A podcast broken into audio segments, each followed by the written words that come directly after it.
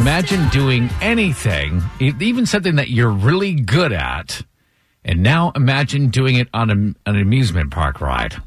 So if maybe we had to do our radio program on an amusement park ride, like a How roller coaster, tough would that be?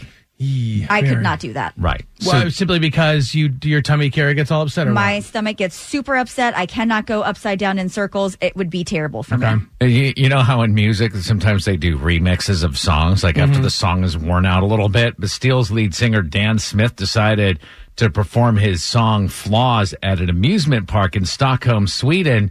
He shared a video of himself singing while at the top of a tower drop dri ride, like you know how the that Tower of Terror at Disney or whatever, Yeah. where you're sitting there and you have this anticipation, Three, and then suddenly two, one, it yeah. drops. Here's the audio.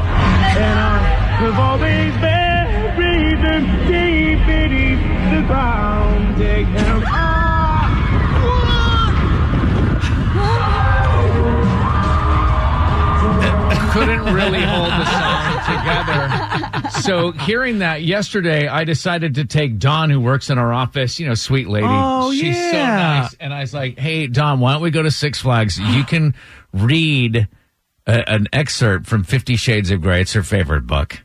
As you read an excerpt. Oh, now, oh, Dawn, Dawn's kind of shy. And, the reason I chose her is because she, like, I was just like, who's the person in the office who would be least likely? Okay.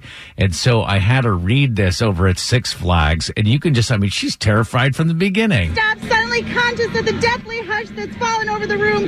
Kate glances questioningly at me, and I shrug. Oh God! Christian turns on the stool and frowns, embarrassed to realize he's become the center of attention. Ah! oh God!